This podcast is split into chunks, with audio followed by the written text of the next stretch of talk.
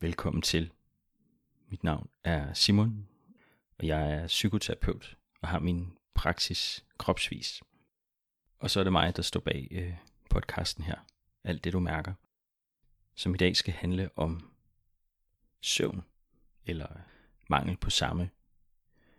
Fordi det er faktisk et af de ting, som øh, jeg har fået jeg har fået flere henvendelser fra, blandt andet når jeg har spurgt om, om emner til podcasten her, men også bare generelt øh, et meget tilbagevendende problem hos rigtig mange af de klienter, som jeg arbejder med.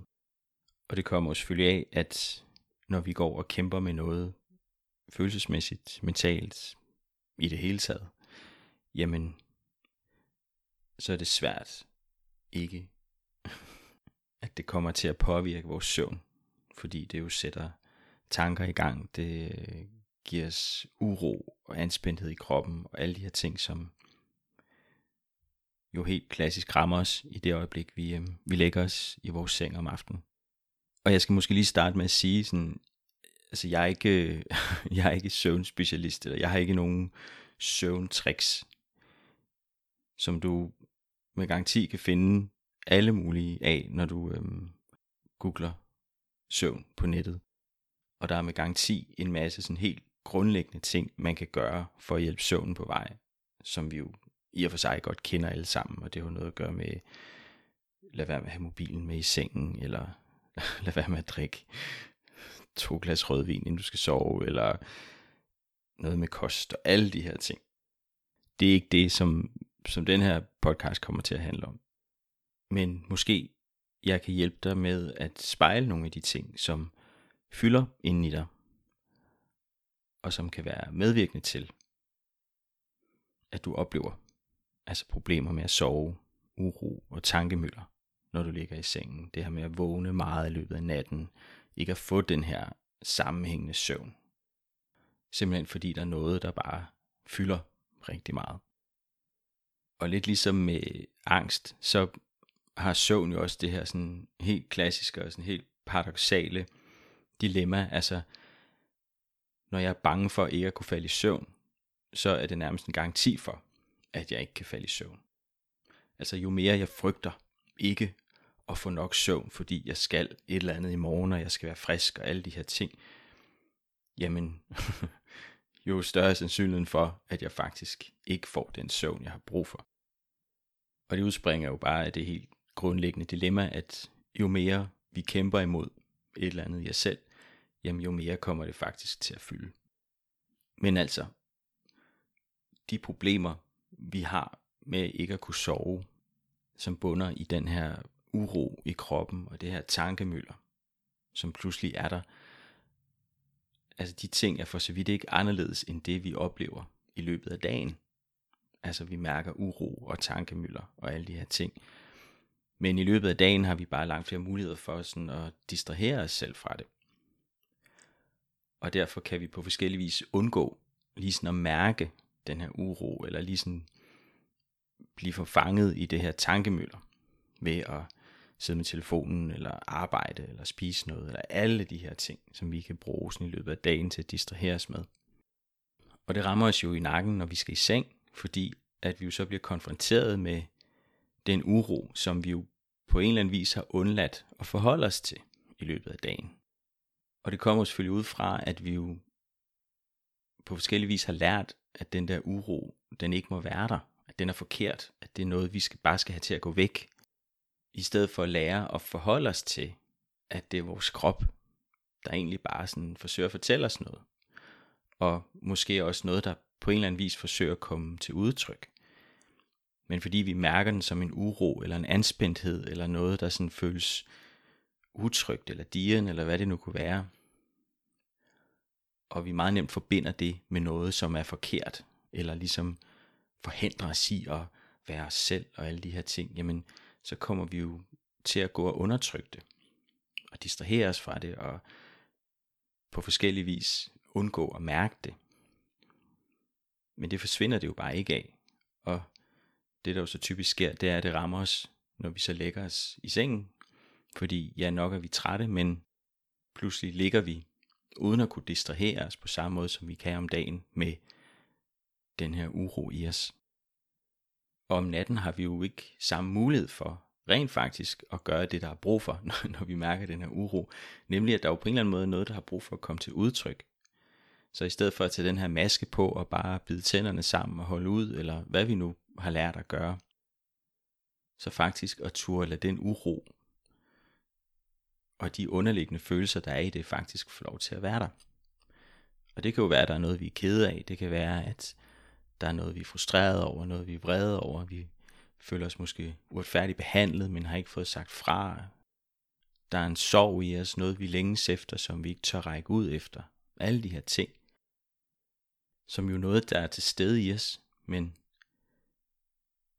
som vi på forskellige vis bærer sad med ikke at lade komme til udtryk.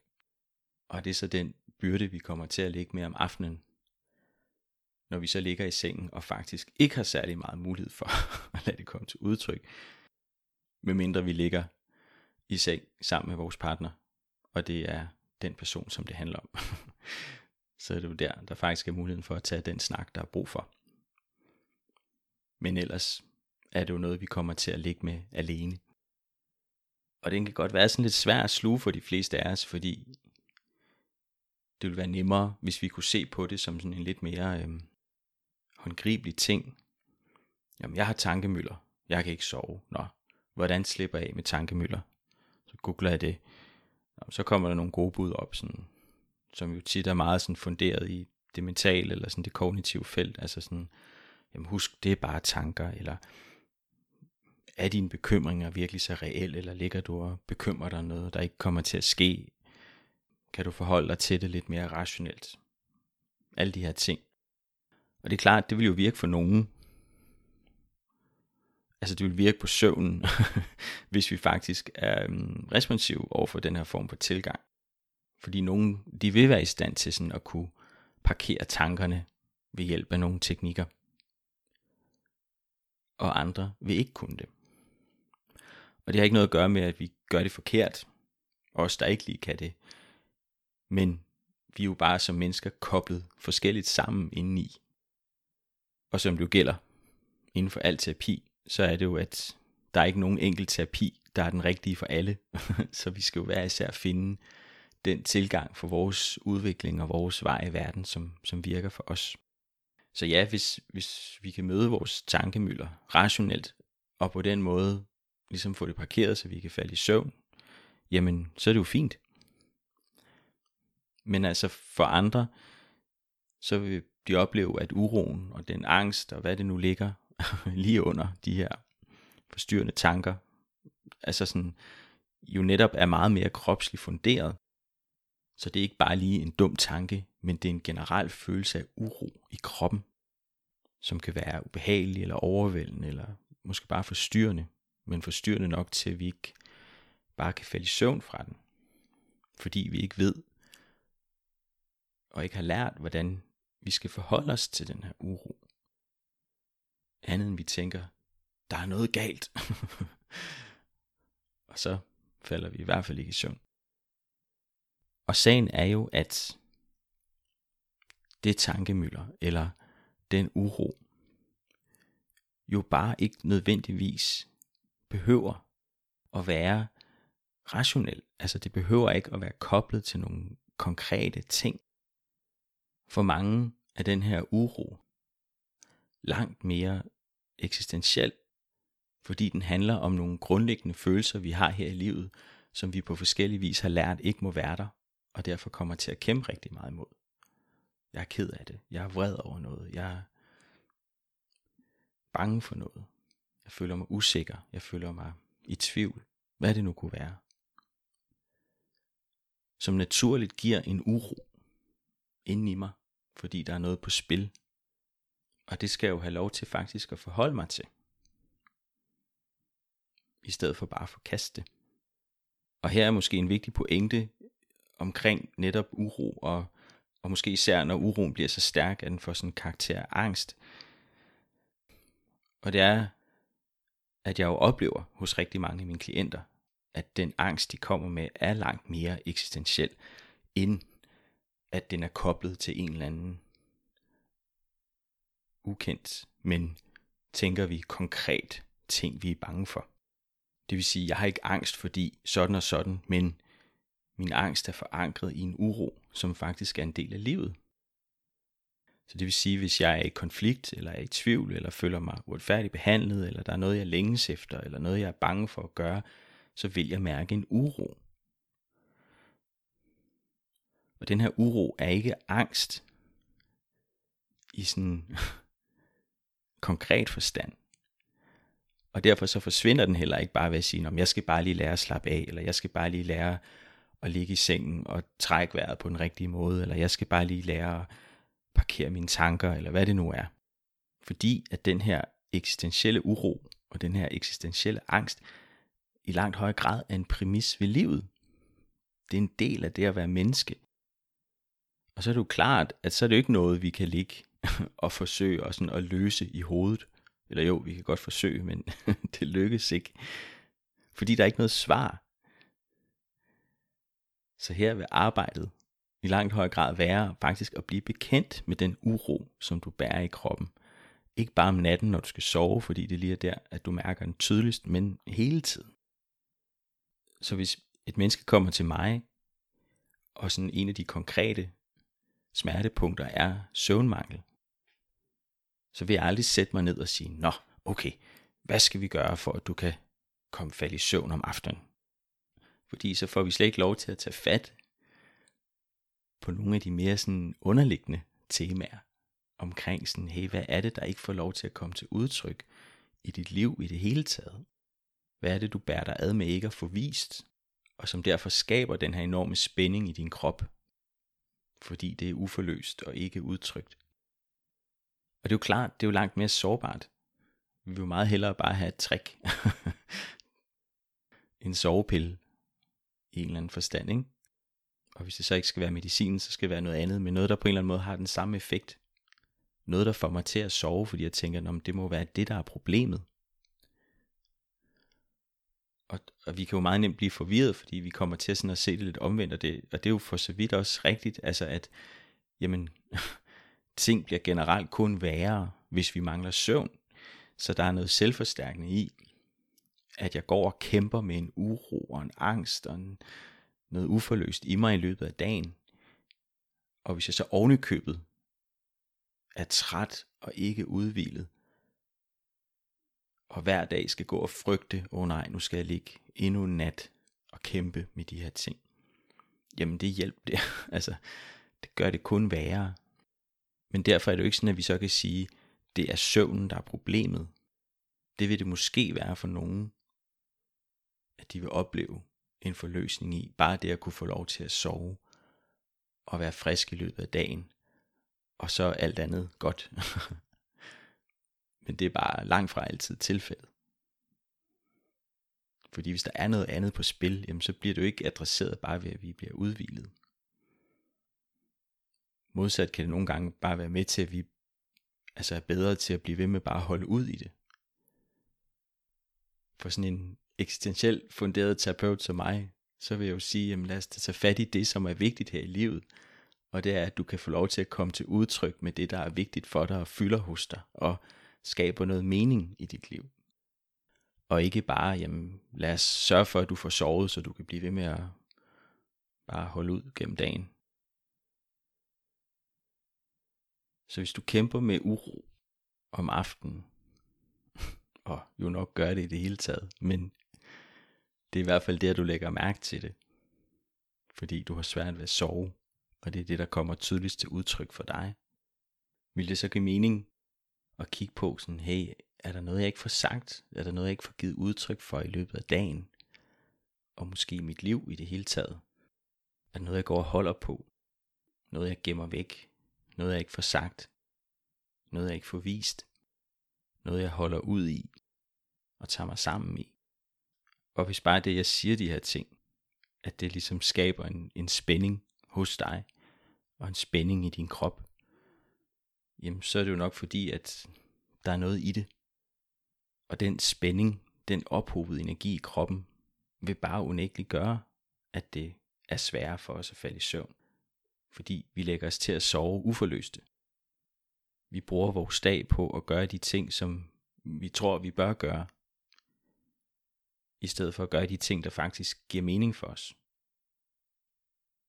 Og det handler rigtig meget om at turde være ærlig, når vi mærker noget, der virkelig føles rigtigt, eller virkelig føles forkert, eller hvad det nu kunne være. Altså, at turde træde frem med det, vi faktisk oplever. Og ja, det er ikke nemt. Overhovedet. Det er skide sårbart. Og dermed også skide svært. Så der er ikke noget quick fix på det her. Der er ikke nogen nem løsning. Men det er et hint på sådan, hey, der er noget her, der vil give mening at tage hånd om. Som du generelt er med de symptomer, vi mærker. Hvor uro og søvnproblemer jo bare er en af dem, men altså anspændthed i kroppen, smerter, øh, fordøjelsesproblemer, spændinger i nakken, har ondt forskellige steder, øh, migræner, alle de her ting, som jo rigtig ofte har en kobling til, at der er noget i os, der går og holder ud, og dermed ubevidst går vi og spænder op, bider tænderne sammen, strammer ballerne, hvad det nu er. Så den naturlige livsenergi, som vi jo har i os som mennesker, som jo er vores følelsesmæssige udtryk. Der er noget, jeg er rigtig begejstret for, der er noget, jeg bliver vred over, der er noget, jeg er ked af, hvad det nu er, at det faktisk får lov til at strømme og får lov til at komme til udtryk, i stedet for det er noget, vi skal bruge en masse kræfter på at holde i skak. Og vejen i det er jo at turde træde ind i nogle fællesskaber, eller nogle omstændigheder, eller i nogle møder, om det er med venner, eller kendt, eller med en terapeut, eller i en eller anden forstand et sted, hvor du kan få lov til at træde ind i et rum, hvor det du mærker faktisk er velkomment. Fordi det er den eneste måde, vi reelt kan få lov til at opleve det på. Du skal have lov til at være dig med det, som du mærker. Og det er ikke noget, vi kan regne ud for os selv. Altså jeg ved godt, der er mange fortællinger omkring, om så skal du, øh, så skal du skrive ned, sådan, hvad ønsker du dig i livet, og lægge en plan, og så skal du bare følge den, eller hvad det nu kunne være. Men for rigtig mange mennesker, så er det slet ikke så tilgængeligt. Det er noget, der kun rigtig kan få lov til at komme i spil i interaktion med andre mennesker. Altså vi skal have lov til at træde frem med en ærlighed, og blive spejlet og blive mødt i det. Og det vil så give lov til at åbne op for en yderligere kontakt. Ikke mindst i os selv. For rigtig mange mennesker vil det være enormt svært bare at ligge derhjemme og tænke sådan om, hvad har jeg allermest lyst til? Hvad er mine behov? Alle de her ting. Jamen det er rigtig svært at regne ud, hvis ikke vi har nogen erfaringer med det, hvis ikke vi har fået lov til at opleve det i en reel kontekst, det vil sige sammen med andre. Så der findes ikke det her scenarie, hvor vi ligesom ligger derhjemme og tænker, hvem er jeg? Hvordan er jeg det autentiske, mest autentiske mig? Og så gå ud og er det. altså det vil jo bare være en ny præsteren, eller sådan en, en ny ageren på en eller anden måde. Altså vi er nødt til at lade den autenticitet være til stede i vores relationer, altså ude i virkeligheden. Der hvor det er sårbart. Vi kan ikke undgå den sårbarhed, og så håbe, at det uforløste bare forsvinder af sig selv. Fordi hvis vi gerne vil give plads eller give fri den spænding, som vi har i vores krop, det gør vi i kraft af at stille os i nogle sårbare situationer, hvor der er noget, der kan få lov til at komme i spil. Det er det, der forløser den her opbyggede spænding ind i os. Og der er ikke nogen, der kan svare på sådan for dig, hvad der er det rigtige at gøre. Det er noget, du er nødt til at finde ud af. Og det er jo enormt meget det, som, som sådan en som jeg står for, som som psykoterapeut og sådan en krop- og psykoterapeut, hvor det egentlig ikke handler så meget om, at vi skal sidde og regne noget ud, men for dig at få lov til langsomt at blive klogere på dig selv ved at mærke det. Og det sker, når vi er til stede i et rum, hvor vi oplever sådan, hov, her er der faktisk plads til det, jeg mærker. Her kan jeg få lov til at udtrykke mig ærligt og åbent, også selvom det er svært, også selvom det er sårbart.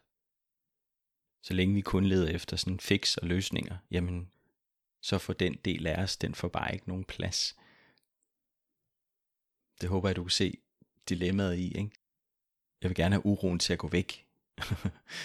Hvad skal jeg gøre? Som jo er sådan helt, helt naturligt spørgsmål. men som bare ikke hjælper os. Fordi implicit i spørgsmålet ligger jo, jeg vil gerne have uroen til at gå væk, uden at mærke den. Jamen, det går den ikke væk af. Den får lov til at blive sat fri i kraft af, at du mærker den. Hvis du synes, det lyder spændende eller farligt, eller blive i tvivl om noget, eller du kan mærke, okay, der er et eller andet her, der giver mening for mig, så prøv at skrive til mig en gang på simonsnabelagkropsvis.dk Måske er der en vej videre for dig i det her, som du ikke lige havde tænkt på før. Og ellers kig på min hjemmeside kropsvis.dk eller på mine øh, sociale sider på, på Instagram især, øh, hvor jeg også hedder kropsvis.